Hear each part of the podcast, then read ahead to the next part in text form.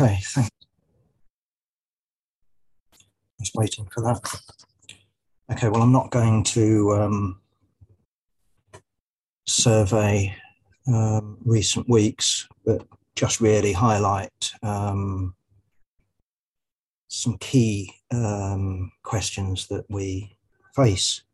And um, I suppose the obvious place to begin is um, the energy cost of living crisis, and it gets worse and worse, doesn't it? Um, literally, um, with every week. So, the last um, prediction uh, that I came across in terms of um, October, bills going up in October, was this is an average um, family uh, would be paying £3,549. And that, to get an idea of what that means, I suppose we should look at uh, where that's come from.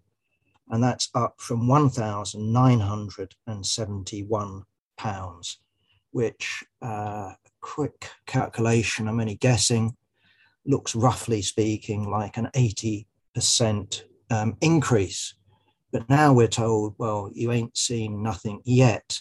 And uh, I just came across a figure last night uh, projecting about what the next uh, increase in 2023 will produce. And the figure there was 7,700 uh, pounds. So again, I'm I've got a calculator in front of me, but I would guess that that looks like something like a 200% um, increase or there thereabouts, but a, a massive, massive uh, price hike. Now, what needs to be understood is that many workers in Britain, especially in the public or semi-public uh, sector, uh, i.e., government-controlled um, sections of the economy, have either um, suffered um, stagnant living conditions over the last few years, or much more likely have seen their living standards go down.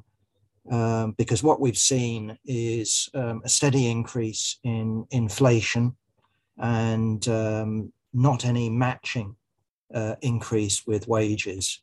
Well, that was okay, you know, when inflation was 2.2% uh, or two and a half or three uh, percent. You know, then workers, you know, could grumble and they would say the pandemic, lockdown, you know, difficult times and all the rest of it. But now we're into a situation where you look at what the um, uh, the bosses, not the real bosses, um, you know, but NHS bosses, um, rail bosses, um, local council uh, bosses, what what they're offering, you know, is still of two percent. Sometimes they're offering five percent uh, if you accept, you know, longer hours and worse conditions and more work.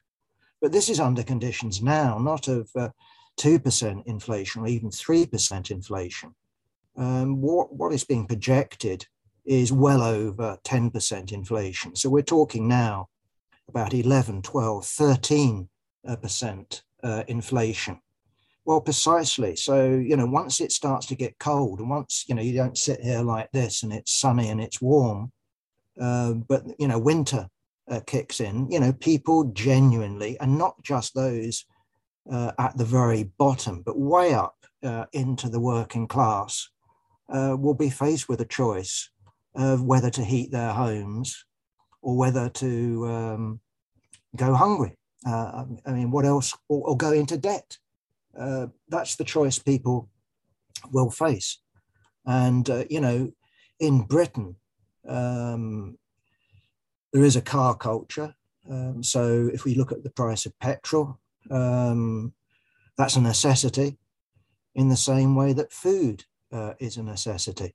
So, in terms of uh, this winter, um, it looks like in Britain, uh, people will be switching down uh, their central heating, switching off their fires, putting more jumpers on, and uh, trying to avoid freezing. That's actually uh, what is in prospect.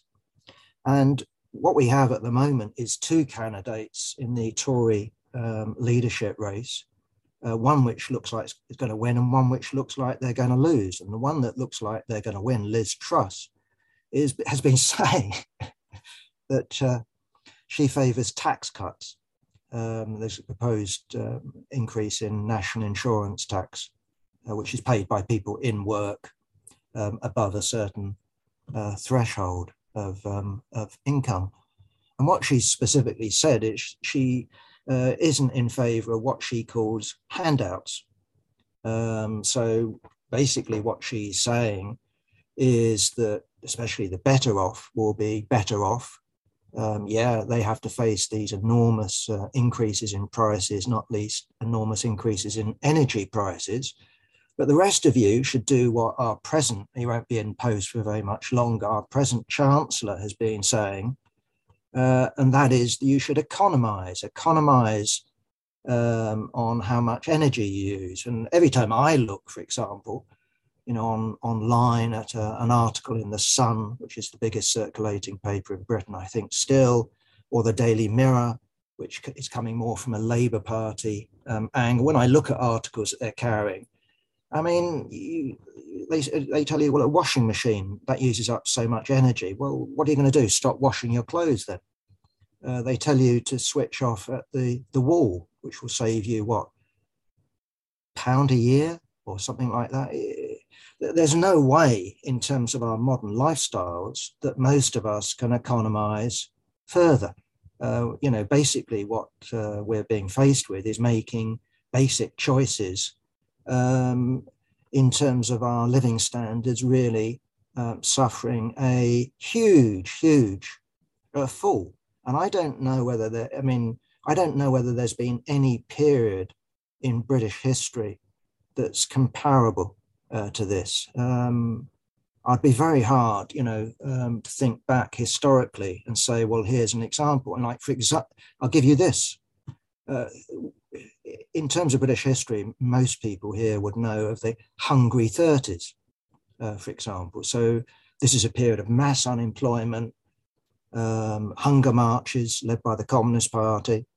Uh, but also, what should be pointed out, for those in work, uh, which was the majority, their living standards actually went up. The unemployed, yes, uh, suffered in the Hungry 30s, terrible, terrible deprivation. But what I'm talking about now uh, isn't a minority of the working class. What we're talking about is the majority of the working class uh, suffering a huge drop in their in their living standards. And, and as I said, I don't think there's been anything comparable in history. So, for example, if we look at World War II, what happened there was rationing. Um, what happened there with drafting people into uh, industry, drafting people into agriculture, drafting people into the army. And what, what happened is that the, the diet, uh, the health of the working class actually increased. Um, so you can judge these things in many different ways, but ultimately, uh, it's how long you live, you know, how healthy you are. That's a pretty good basic test of living standards. So you can make the argument, and I would, that in the middle of World War II, which included, you know, attempt to blockade Britain by submarine uh, warfare, uh, that the living standards of the mass of the working class actually improved. Um, so, uh, as I said, um, what we're facing here um, is without um, exception. And um, in terms of the government, well, we're going to get a new government in a in a few days' time. Um, basically, we're told no handouts. Uh, we're going to give tax cuts to the better off. And even if you're better off sections of the working class, you're not going to be any better off. You're going to be massively worse off. So it's no surprise, absolutely no surprise that, you know, it's like striking a match and throwing it onto petrol. Uh, what's happening, uh, and that is uh, union after union, workplace after workplace is balloting for strike action, and the results are overwhelmingly in favor of uh, taking strike action. And, and the list is just so long. Um, so the latest um, to join now, actually to take action, is the Communication Workers Union, Um, and that's going to uh, affect the post office, Royal Mail, uh, British Telecom. Um, I can't remember all the other companies that were broken away. Um, OpenReach, uh, for example, that's as I said, 100 and I think I said 140,000. I think it's actually 150,000 uh, workers. Um, we're in the middle of strike action uh, in Britain's biggest port. Uh, that employs roughly 1,900 people, tiny number compared with what ports used to employ, but that's Britain's biggest port, that's Felixstowe. Um, they're on strike for eight days, and that's obviously affecting imports and uh, exports. We've already had and will continue to have strikes on the railways. So the white collar union, I don't think it's entirely white collar anymore, but TSSA, Transport and Salaried Staff Association, I think is the full title of the union. They've been on strike. RMT, Rail Marine Transport Union, uh, they're the general staff in, on the railways. They've been on strike. Uh, the drivers union ASLEF, I can't remember what they're called. I can't remember the full title of ASLEF, so forgive me. Firemen are somewhere there, I think, but I'm risking it there. Either way, they've been on strike, and we've had uh, the shutdown uh, of most of the rail network, which is in Britain today fragmented between different companies and different owners, but basically it's the government in charge. In Scotland, um, the um, the Edinburgh Festival, which I think lasts something like a month, has been marred uh, by a bin strike, and uh, the streets are all piling up with rubbish. And other bin workers throughout Scotland have joined that strike. And for some of us who are old enough, uh, we'll remember 1979 and the winter of discontent and uh, rubbish piling up in the streets, rats uh, and to the point where actually workers who were responsible for burying people also uh, went on strike. We're clearly going in that direction. And uh, this isn't uh, militant trade unionism. Uh, this is workers fighting uh, to defend their living standards and the living standards of, of their family. It's as simple as that. And no one should be surprised that this is, this is happening. Indeed, Mick Lynch, uh, the leader of the RMT, which is a militant trade union, it has to be uh, said, he's talking about a year of action. Um, and that wouldn't uh, surprise me. So this isn't going to be over by Christmas. Uh, it looks like the government, at least in terms at the moment, uh, Liz Truss, the expected winner um, of the Tory leadership contest, and therefore Britain's next prime minister, is basically, to use an American expression, threatening to play hardball. So there's talk of um, new uh, anti trade union legislation. Britain, it should be stressed, has some of the most draconian anti trade union laws in, in Europe. It's incredibly difficult uh, to go on strike. There's all sorts of hurdles that you've got to leap over, all sorts of hoops that you've got to go through. Nonetheless, um, uh, you know those hoops are being let through and those hurdles are being um, uh, overcome. Um, so um, what we also have, um, which is a jolly good idea, uh, this isn't um, just the only union, but what we've got is Britain's, I think now second largest union, which is called Unite, moving a motion uh, at uh, this uh, um, this year's TUC, which is meeting early next month. I think it's something like the 11th. I think it opens. Either way, it's early uh, next month, and they're moving a motion calling for the TUC to coordinate uh, strikes. So, for example, uh, when the railways go on strike, and again that's all fragmented uh, what will happen with Unite is they will bring out their bus workers, for example. Um, so, in other words, you know, with minimum um, um, strike action, you're having the maximum effect because you're coordinating. Now, what is being made very clear is this is not what used to be called secondary action. This is not solidarity action. So, this is not bus workers coming out in solidarity uh, with rail workers, even though they are in solidarity with them, because that is against the law in Britain, if you come out in favour of other strikers, uh, that is a criminal offence, and the union will be fined and will have their money or property confiscated uh, by the government. So this is going to stay within the law. But this is not only Unite, which is a very big union. This is backed by the RMT. It's backed by Unison, which is the biggest uh, union uh, in Britain that mainly organises local government workers. Um, but it will clearly go through uh, the TUC. How useful the TUC will be uh, in this role, I don't know. All you can say is the history of the TUC Trade Union Congress has been of useless general secretaries and gen- all round cowardice. So it did organize a general strike back in 1926 and then caved in. And um, again, some of us are old enough here to remember the great miners' strike, a year long strike. And uh, all manner of different um, workers uh, were coming out on strike, and the TUC did nothing to encourage them, nothing to coordinate, um, everything actually to sabotage uh, the miners' strike and keep it isolated. Um, so who knows? Um, maybe it will change um, because of the cost of living uh, crisis. I don't know. Um, but we've also had, again, very predictably, um, the word wildcat has come back um, on the pages of the press.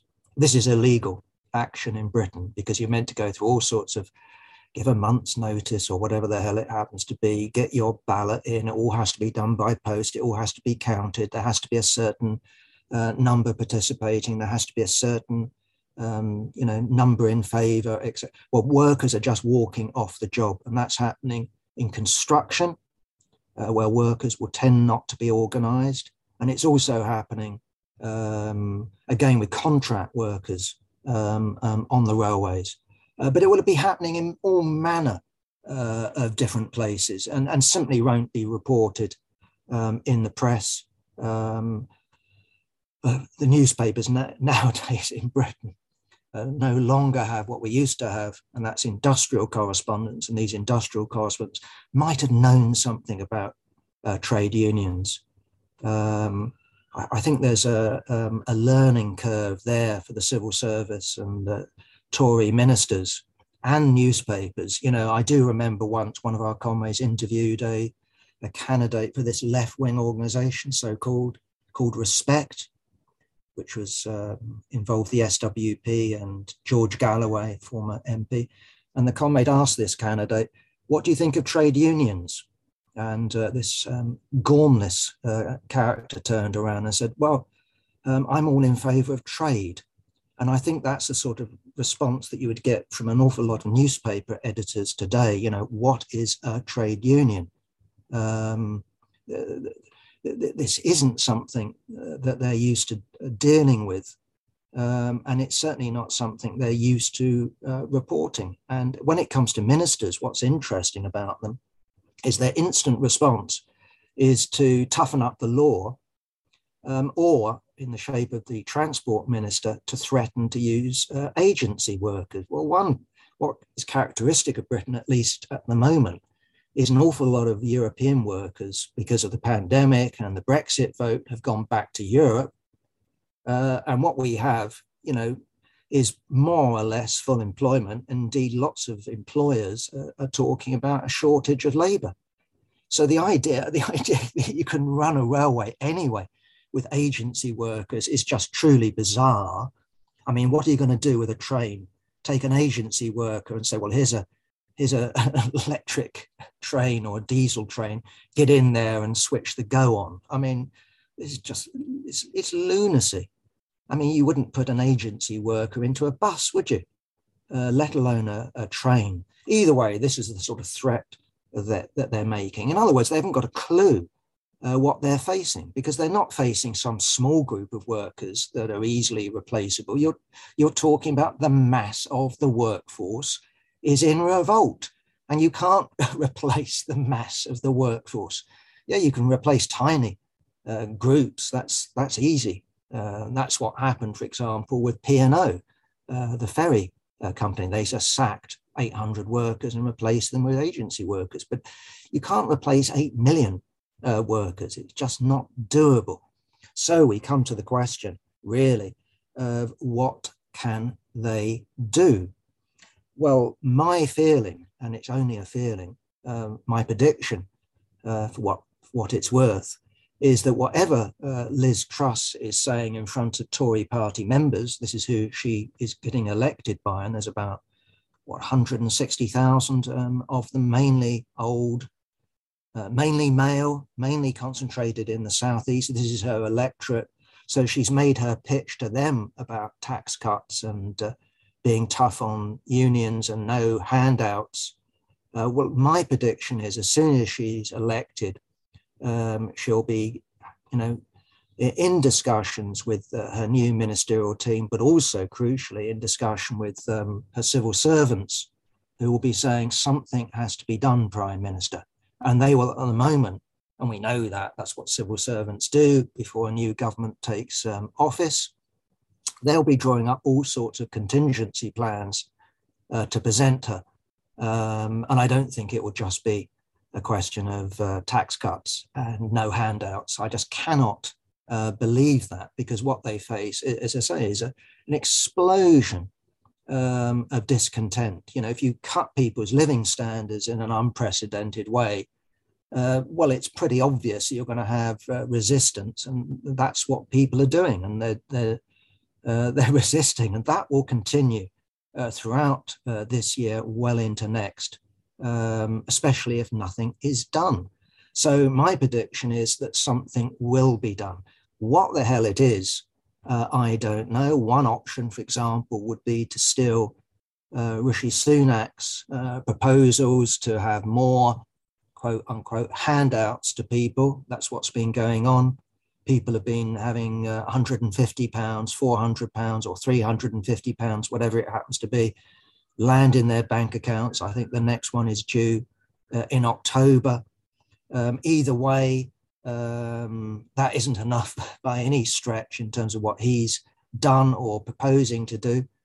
Um, so civil servants, I presume, will come along uh, with more handouts, um, and that will be done on the basis of borrowing um, on, on, the markets, and therefore, um, you know, that doesn't come without its pain because interest rates uh, are going up, but I would expect something like that. But there will also be the more extreme um, options, and you know, coming from uh, the civil service, and it's just a sort of feeling in my bones, really, uh, that when you listen to Boris Johnson in, for example, Kiev talking to the British press, and when you listen to um, Nadhim Zahawi, uh, the uh, Chancellor of the Exchequer, at least for another week or, or so. What they've been saying is, well, yes, uh, you've got to look um, at how much energy you consume. And then they've, been saying, don't you know that there's a war on? And um, remember, we were told that the war in Ukraine was between Russia and Ukraine. And we've always been saying, no, no, no. Yes, it is, of course, between Russia and Ukraine, but there's a bigger war uh, this is a war between Russia and Ukraine, and Ukraine is NATO's proxy. And who's been the number two supporter uh, of Ukraine? Well, of course, it's it's Britain, and um, exactly.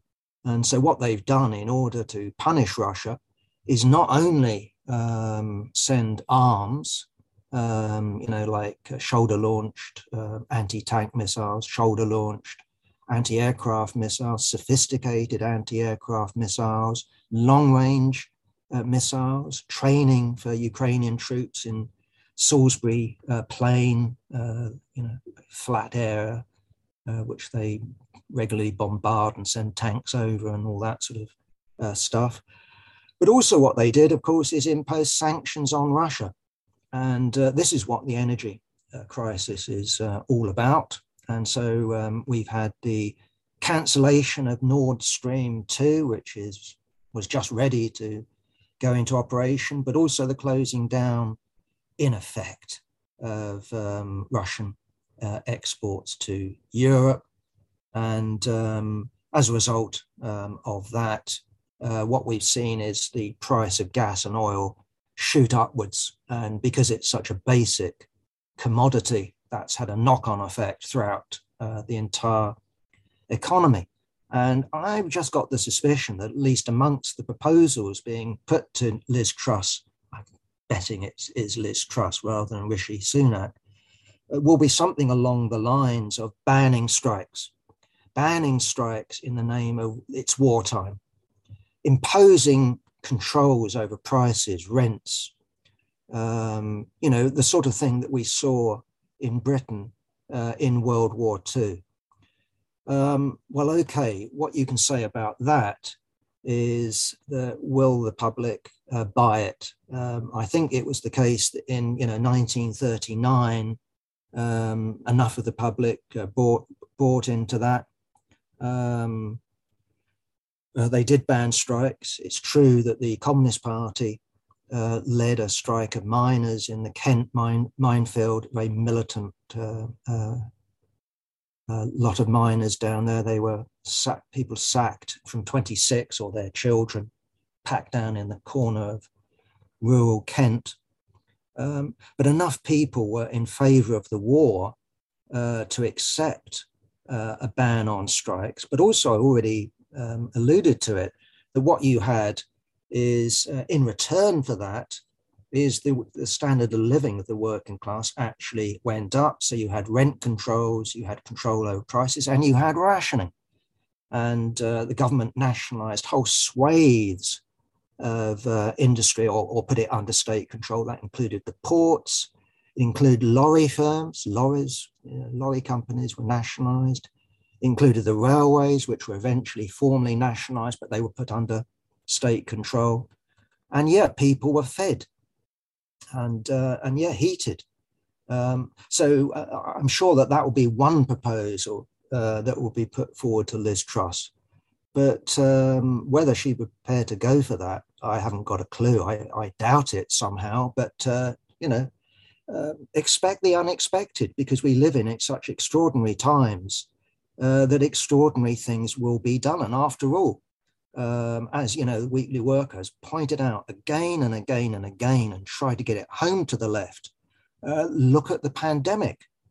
And uh, people quite rightly uh, complained about the ineffectual nature of the government response, you know, that they delayed, they delayed.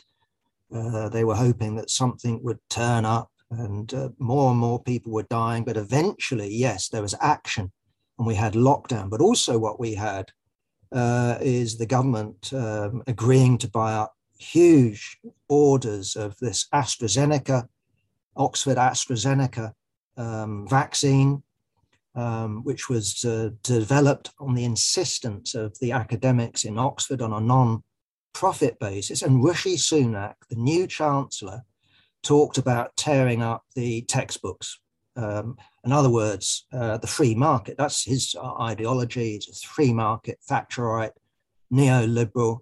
Uh, let the market decide. You can't buck the market was uh, Margaret Thatcher's famous phrase. Well, they bucked the market. Um, they rammed through um, uh, the vaccine, and you had the person who delivered my first vaccine. I think was an estate agent, a volunteer nothing to do with profit, nothing to do with uh, monetary incentive, but volunteered out of a sense of humanity. And that's why we talked about some sort of COVID socialism. Well, you know, again, we're now in conditions of where people will be facing, um, as I said, the choice about heating their homes or eating.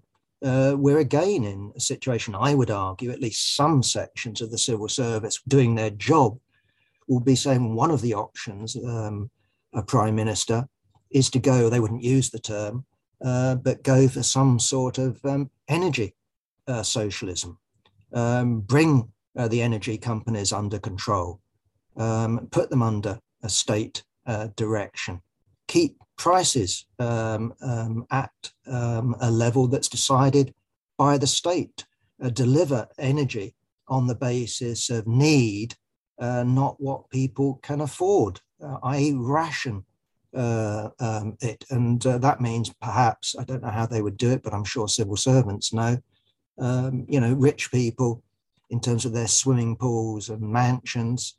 Uh, some of the heating might have to be switched off, not because they can't afford it, but they're not allowed to switch it on. Anyway, the point I'm really trying to say is that we really should expect the unexpected. Um, on the other hand, maybe she tries to um, play hardball, uh, tries to crush uh, the trade unions, uh, tries to do divide and rule. That's possible. Um, but I just think unlikely, uh, given the severity um, of, of the crisis. But something uh, will be uh, done.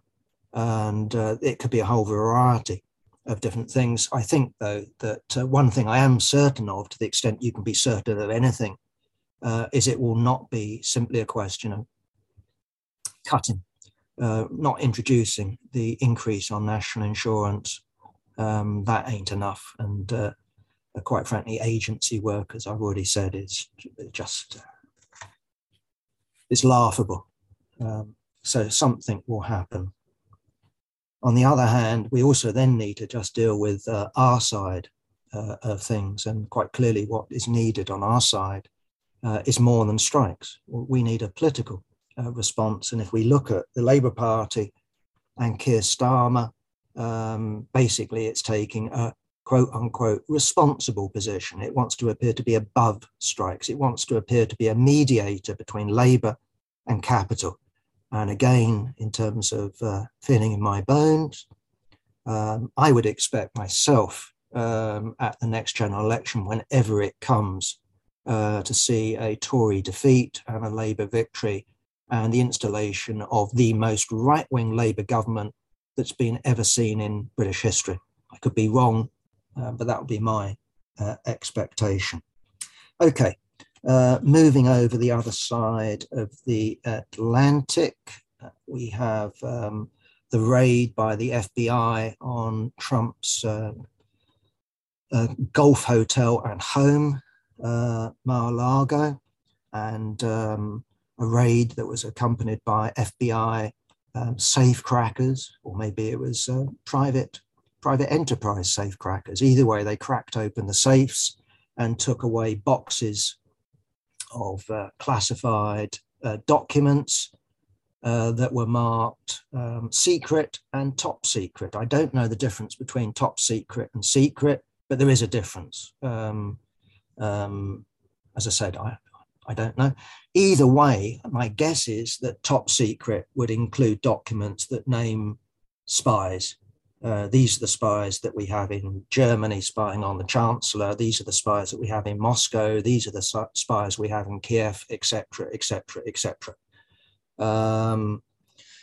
So I presume we've all looked at the uh, redacted um, affidavit. It's quite amusing reading, I suppose, by how much is redacted and how little uh, you've got there to read.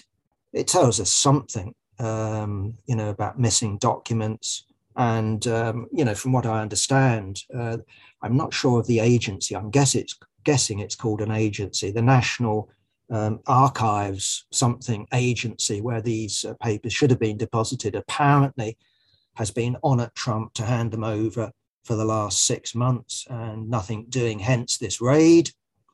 Um, okay, of course, Trump has responded by calling it a disgrace and a witch hunt and there's talk in, in the United States of um, him facing potentially, once this investigation is fully completed and it's um, still not completed, um, there's the possibility of him being put on trial and therefore potentially being found guilty of, um, I don't know what crimes, uh, but some sort of crime. And that would be a real irony, wouldn't it?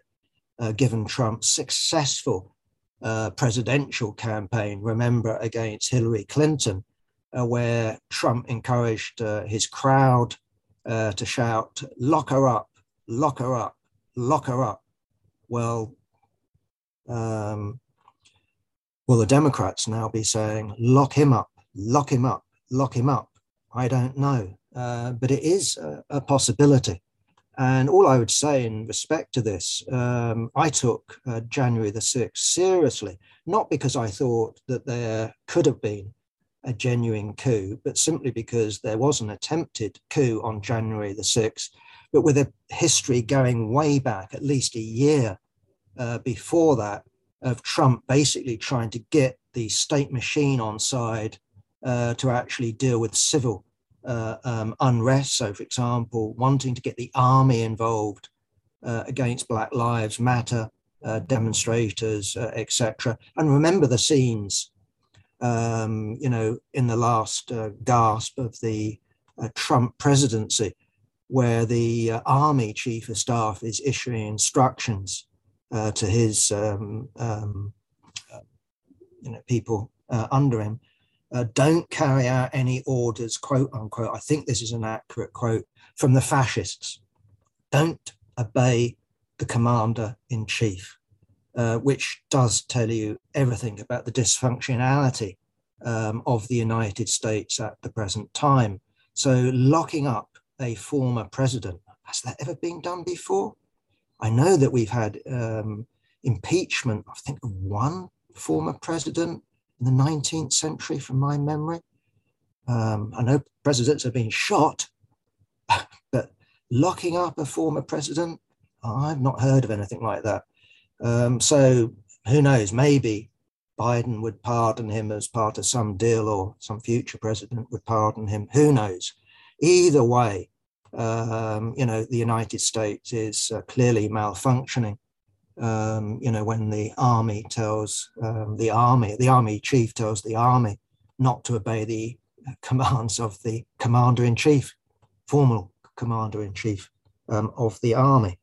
Okay, then the question comes up, and um, I think I, you know, not telling tales, but there's um, some differences amongst us on the PCC on this one. Uh, my assessment is actually uh, that um, this FBI raid on Trump and the issuing of, albeit redacted version of the affidavit and the ongoing investigation um, into Trump is bad news for the Republicans. Um, my, my reading of it is that uh, various people are deserting Trump, not wanting to be associated with Trump. My guess, uh, reading in between the redacted lines, is that amongst those um, lines that are redacted is naming people um, who are actually informing on Trump. And my guess is that some of them would include insiders in the Trump White House. Uh, to me, that's bad news uh, for the Republicans in terms of um, the forthcoming elections, the midterm elections uh, this year. Normally, in American uh, politics, just like in normal times, in British politics, one expects the government, governing party, in the case of America, uh, the sitting president and his party to do badly. So in Britain, um, you know, traditionally, uh, voters use by-elections. We don't have midterms, by-elections. When someone dies, when someone's disgraced, when someone resigns, when someone's elevated into the House of Lords or whatever, there's a by-election. Voters often use it uh, to punish uh, the governing party, and then and you have you know enormous swings uh, against the uh, the government, um, and that's true in as I said in the United States. So the midterm elections um, are a time when the voters turn out and punish uh, the president, and you have a big swing in both houses of uh, Congress against the president and, and their party. Well, you know, if you'd asked me um, a few months ago, um, and it would be, have to be a good few months, I, I readily admit that you do you think this is going to happen again? I'd go, well, yeah, sure.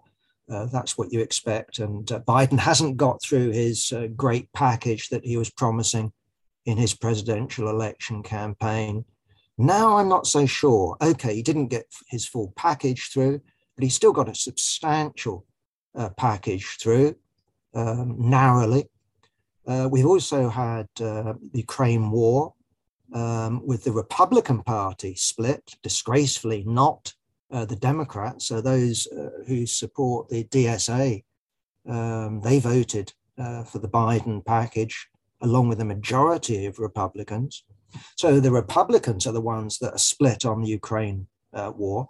Biden is having a good Ukraine war in my my view. I could be wrong, but that's my reading of it. Um, certainly, this side of the Atlantic, Ukraine remains a ever popular cause for people to get up and clap and, um, you know, um, sympathize uh, with. There's been no backlash yet uh, against this war, in spite of the huge, huge increases in energy prices that I've already spoken about. People haven't yet put one on one together and made two. It's Ukraine, stupid. It's the war, stupid.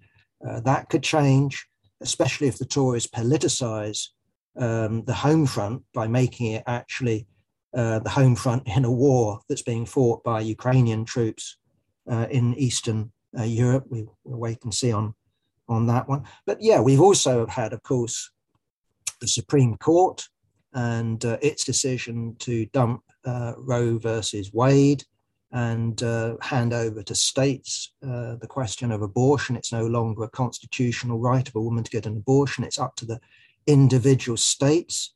And uh, yeah, the majority of electors, and I know that the Senate in particular isn't a democratic uh, institution. You know, it's one state. I think it's one state this in terms of this election, one um, senator and it doesn't matter what size the state is. California has as many senators as uh, I'm just making this one up. Delaware, I don't know how many people Delaware has, but I'm betting it, doesn't have very many, not compared with California, that's for certain. Anyway, my point would be uh, that I don't think that decision, given that the Supreme Court was packed, uh, not least with appointees under Trump, and they are known to be far right to the point of lunacy uh, for any uh, thinking, you know, rational human being like myself. Um, touch wood and all that.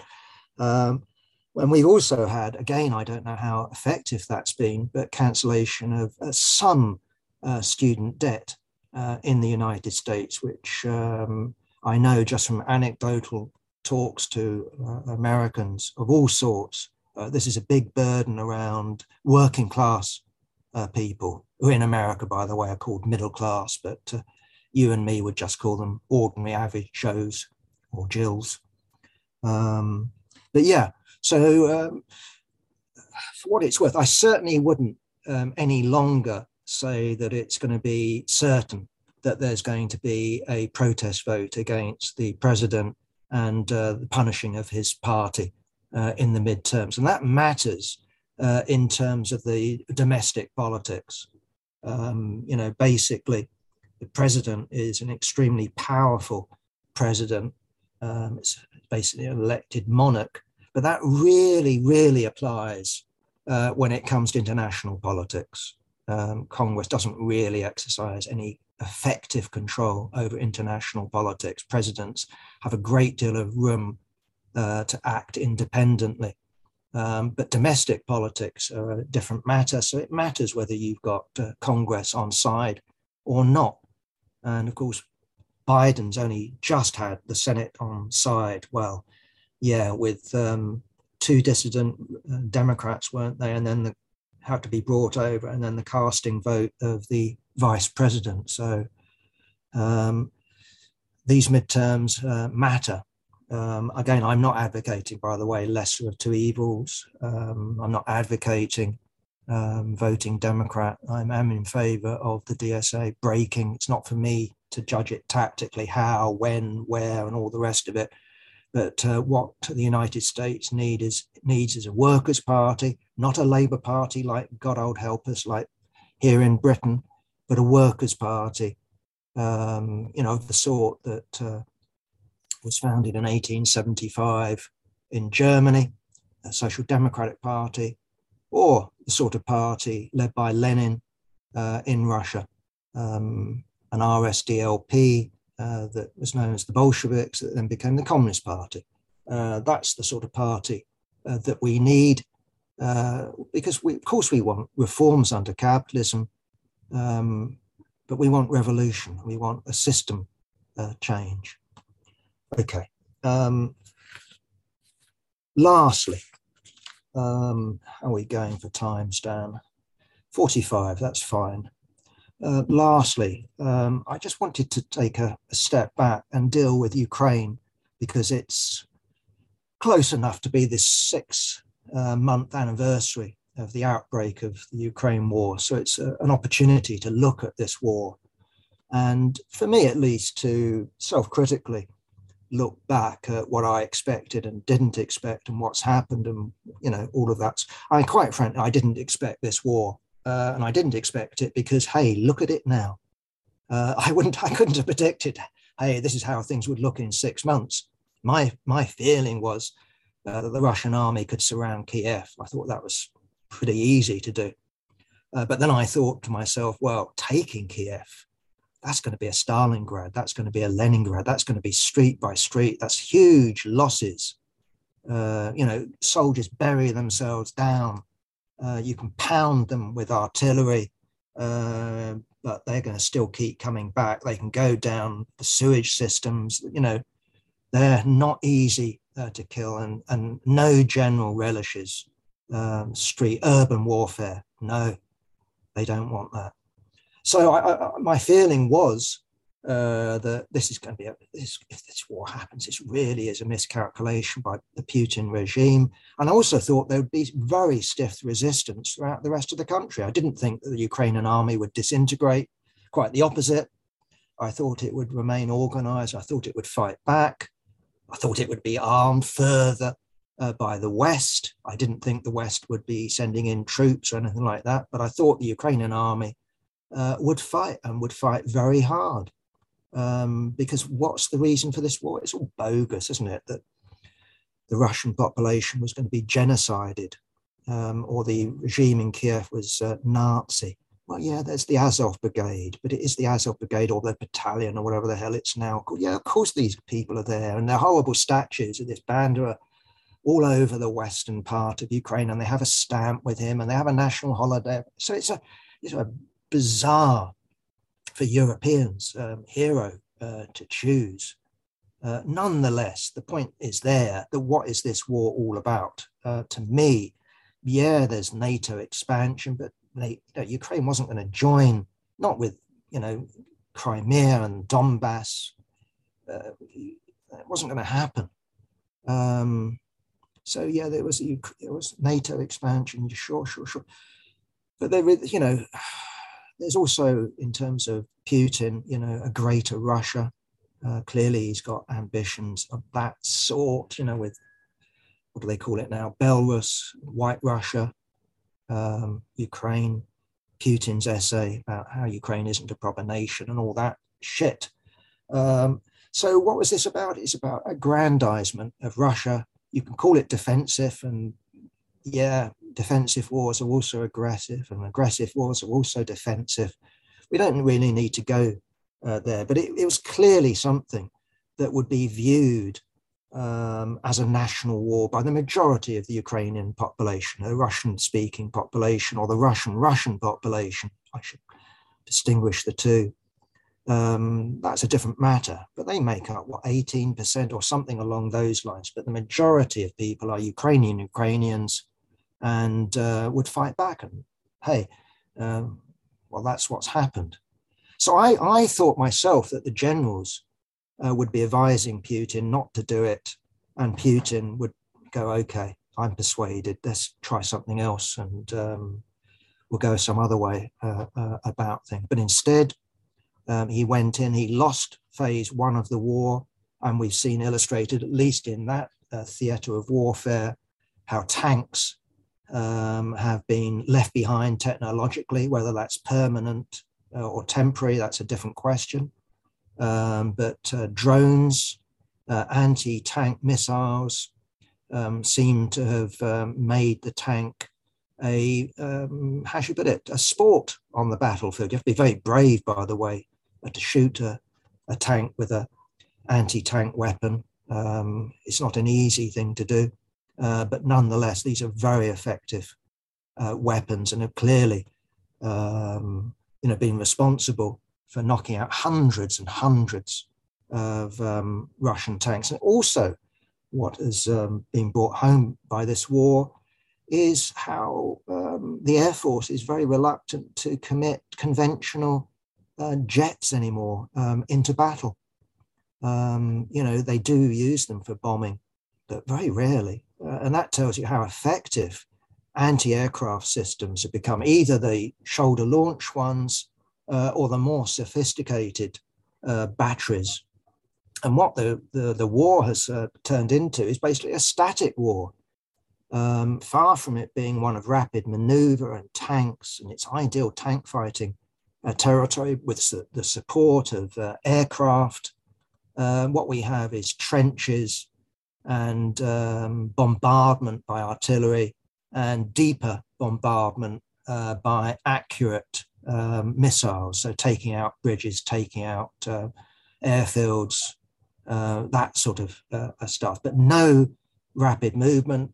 the Ukrainian promised offensive has been spoken about, spoken about, but absolutely nothing has happened apart from a bridge or two being taken out. Um, so things are really uh, bogged down. And uh, what the outcome uh, will be, I haven't got a, a, clue.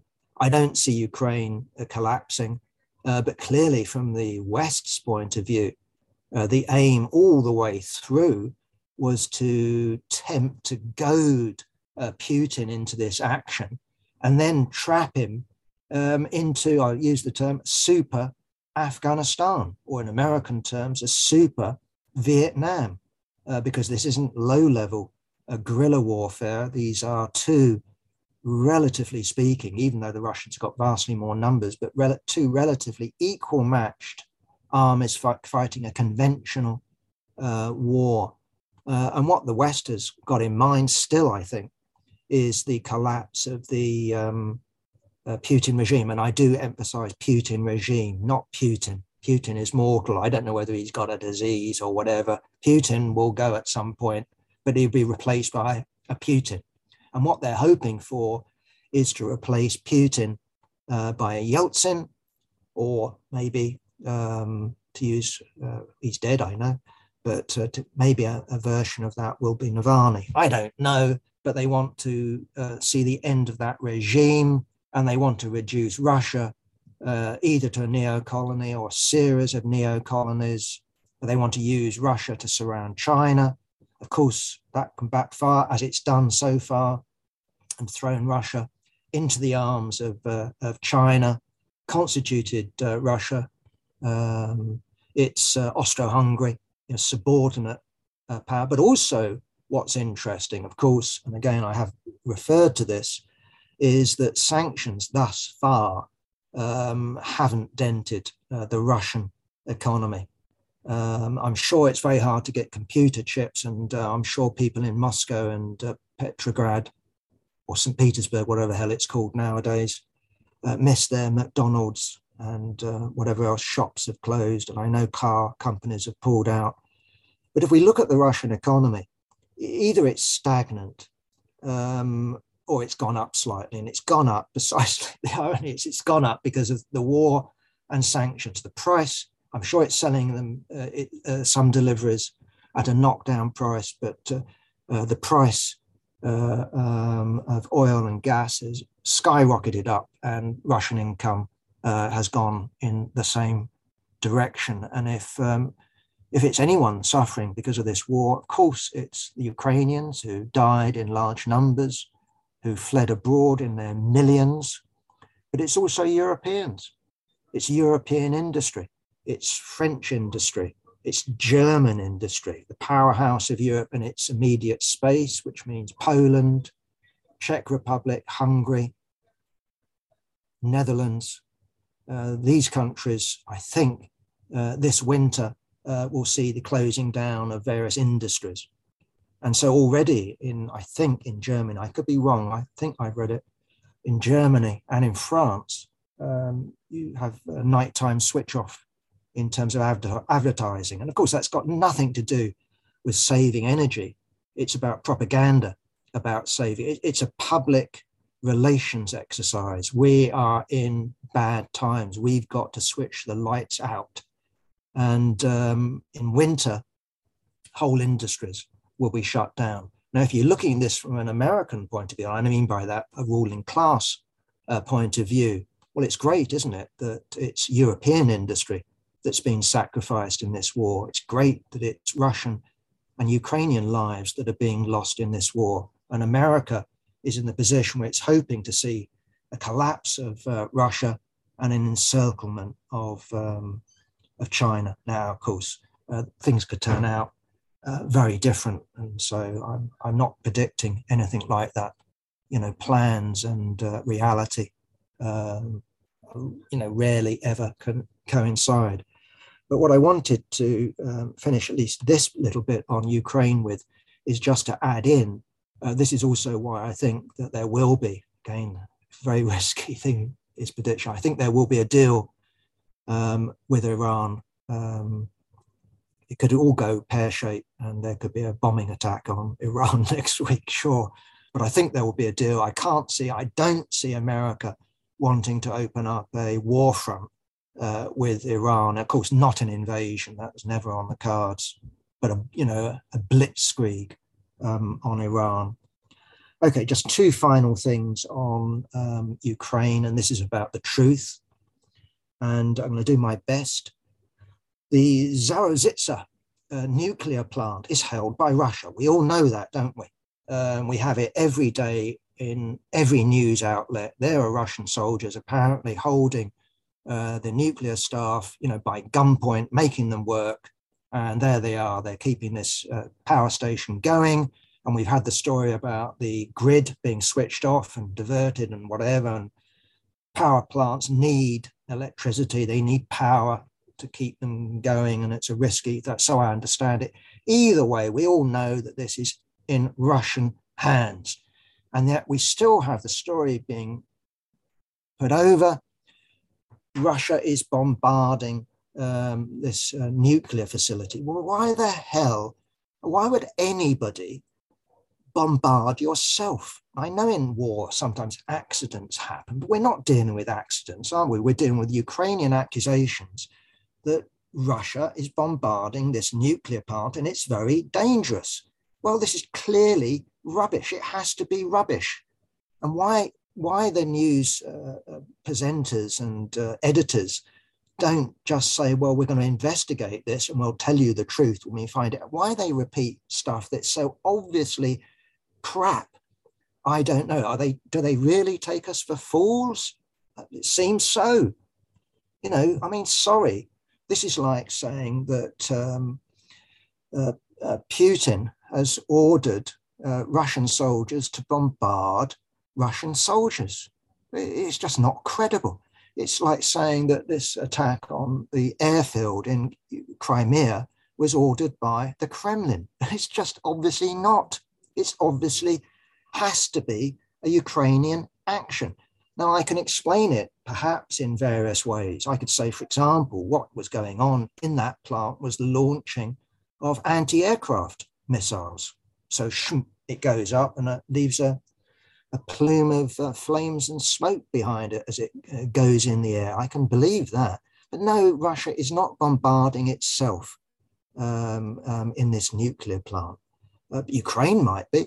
Ukraine might be targeting Russian tanks and Russian emplacements. Uh, that I can believe. And that would be very dangerous because my understanding is I've read up this, on, I don't know how accurate it is, but I read that this plant is very different. Excuse me.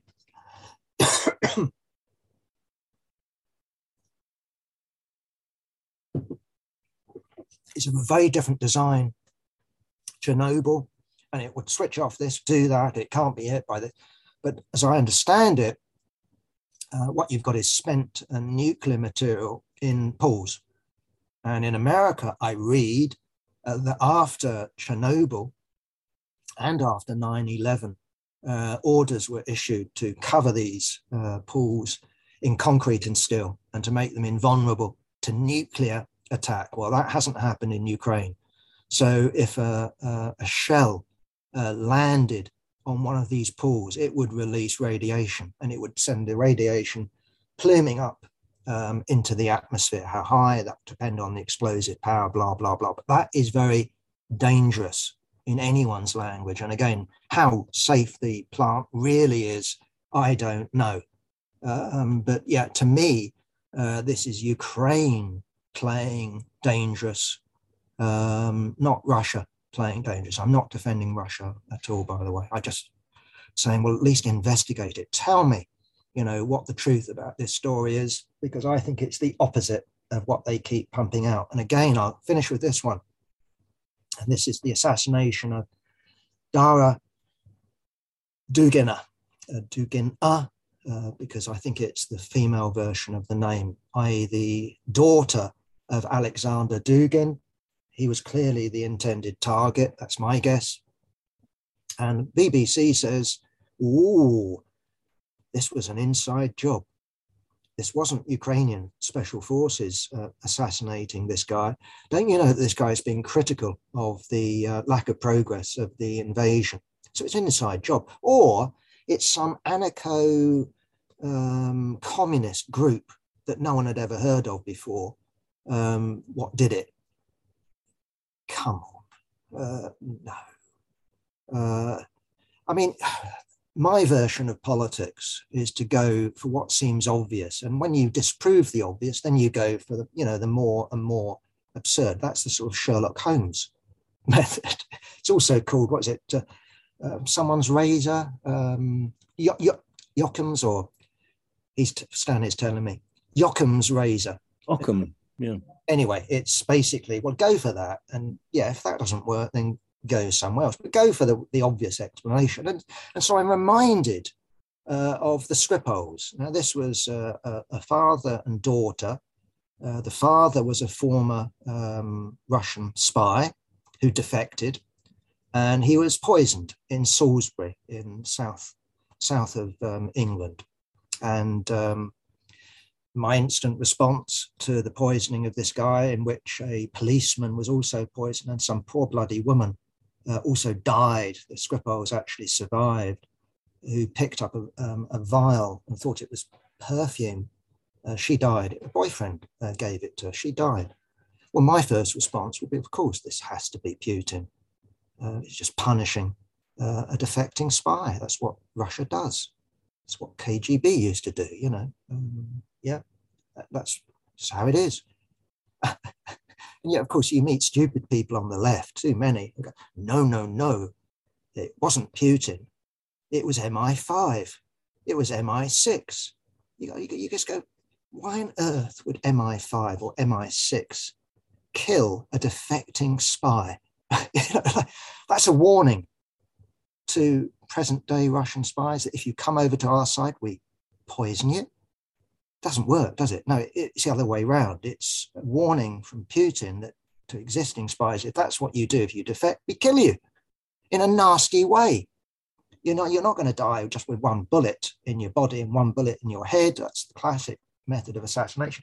No, you're going to die from some horrid poison. Um, that is the KGB stroke FSB method of punishment. So again, I just look at this uh, attempted assassination of uh, Alexander Dugin. Yeah, they got his uh, daughter. I go, this clearly is not Putin. It could be, but the, the obvious explanation, and that's what I'm sticking with, is this was a Ukrainian job. They, their secret service has exactly the same mentality because they were in the same organization not that long ago, and certainly have the same crazy mafiosa uh, culture about revenge as the KGB stroke FSB. You know, they're from the same pod. So these people are assassins. And uh, yeah, that's what it was them what done it. And the BBC uh, had no problem, of course, in telling us that this was Putin when it came to Salisbury, is telling us a cock and bull story uh, about some, is it National Revolutionary Republican whatever the hell it happens to be, or um, this was a, a, Kremlin job. No, um, this is this shows you. Um, of course, the Kremlin lies, but it shows that the BBC uh, lies as well. And I've given two examples of where they are just telling us uh, absolute whoppers of lies and treating us, sorry, uh, like fools. And all I can say is I refuse to be treated like a fool and I'd certainly urge um, the rest of the left uh, also not to be treated uh, like fools. This should, the BBC ought to be made a laughing stock. The idea that it's somehow better than RT, somehow objective, somehow even-sided, uh, that is a that's the biggest lie um, of of, um, of, this war. It isn't um, even sided. It's a voice. It's a voice of the British government. It's the voice of Boris Johnson, Liz Truss, and the warmongers who are fighting a proxy war uh, in Ukraine. That's it, Stan. Thank you.